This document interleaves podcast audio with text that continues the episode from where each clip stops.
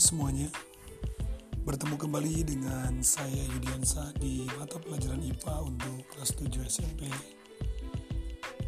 Kali ini di episode kedua kita akan belajar tentang besaran pokok dan satuannya Serta besaran turunan dan satuannya Sudah siapkah kita untuk belajar? Baik diperhatikan Apa sih sebenarnya yang dimaksud dengan besaran pokok? Besaran pokok adalah besaran yang satuannya didefinisikan terlebih dahulu. Dan seperti yang sudah disampaikan, terdapat tujuh besaran pokok yang menjadi bahan pelajaran kita untuk malam ini.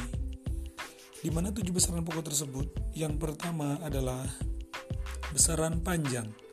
Satuannya meter, untuk simbolnya biasanya menggunakan huruf M kecil.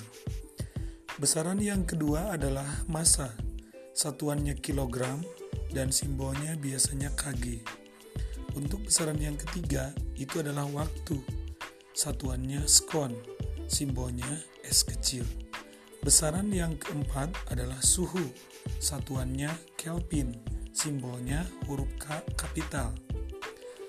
Untuk besaran yang kelima adalah arus listrik, satuannya ampere, lambangnya huruf A kapital. Untuk besaran yang keenam adalah jumlah zat, satuannya mol, simbolnya sama, mol. Untuk yang terakhir adalah intensitas cahaya, satuannya kandela yang dikenal dengan simbol CD. Sekali lagi, ingat ya, besaran pokok adalah besaran yang satuannya didefinisikan terlebih dahulu. Untuk yang kedua, yaitu besaran turunan. Besaran turunan adalah besaran yang satuannya diturunkan dari satuan besaran pokok. Sebagai contoh, yang pertama besaran turunan volume diturunkan dari besaran pokok panjang yang lambangnya meter pangkat 3 atau dibaca meter kubik. Nah, volume itu bisa diperoleh juga seperti hitungan yang sudah kita hafal, yaitu panjang kali lebar kali tinggi. Nah, sebenarnya kan panjang, lebar, dan tinggi itu panjang-panjang juga. Maka diturunkan dari besaran panjang tersebut, jadilah volume. Begitupun yang lainnya. Contoh besaran turunan yang kedua adalah masa jenis, yaitu diturunkan dari besaran pokok massa dan panjang. Lambang satuannya adalah Kg titik M pangkat min 3. Kemudian yang ketiga adalah besaran turunan percepatan diturunkan dari besaran pokok, panjang, dan waktu. Lambang satuannya adalah meter titik sekon pangkat min 2. Untuk yang keempat adalah gaya. Gaya diturunkan dari besaran pokok masa, panjang, dan waktu. Lambang satuannya Kg M S pangkat min 2 atau kita kenal dengan istilah Newton. Untuk yang kelima adalah energi. Energi diturunkan dari besaran pokok massa, panjang, dan waktu juga, tapi lambang satuannya adalah Kg M pangkat 2 titik S pangkat min 2 yang kita kenal dengan istilah satuannya Joule.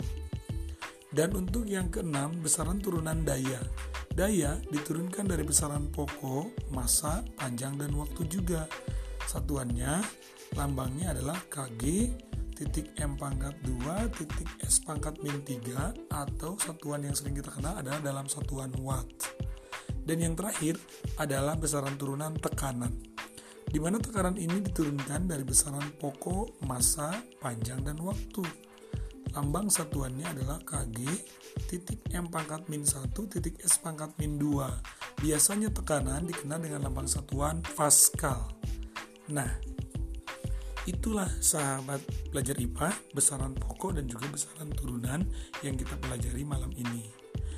Ingat, hasil suatu pengukuran belum tentu dinyatakan dalam satuan yang sesuai dengan keinginan kita atau yang kita perlukan. Karena setiap besaran memiliki satuan yang sesuai. Penggunaannya suatu satuan itu harus tepat dengan suatu besarannya. Contohnya, panjang lemari 2 meter, sedangkan kita memerlukannya bukan dalam satuan meter tapi satuan sentimeter. Maka untuk itulah kita butuh konversi atau untuk mengubah dari satuan yang satu ke satuan yang lainnya. Bagaimana tentang konversi ini dilakukan? Baiklah, hey, kelanjutannya kita bertemu lagi di sesi berikutnya. Terima kasih, selamat malam. Wassalamualaikum warahmatullahi wabarakatuh.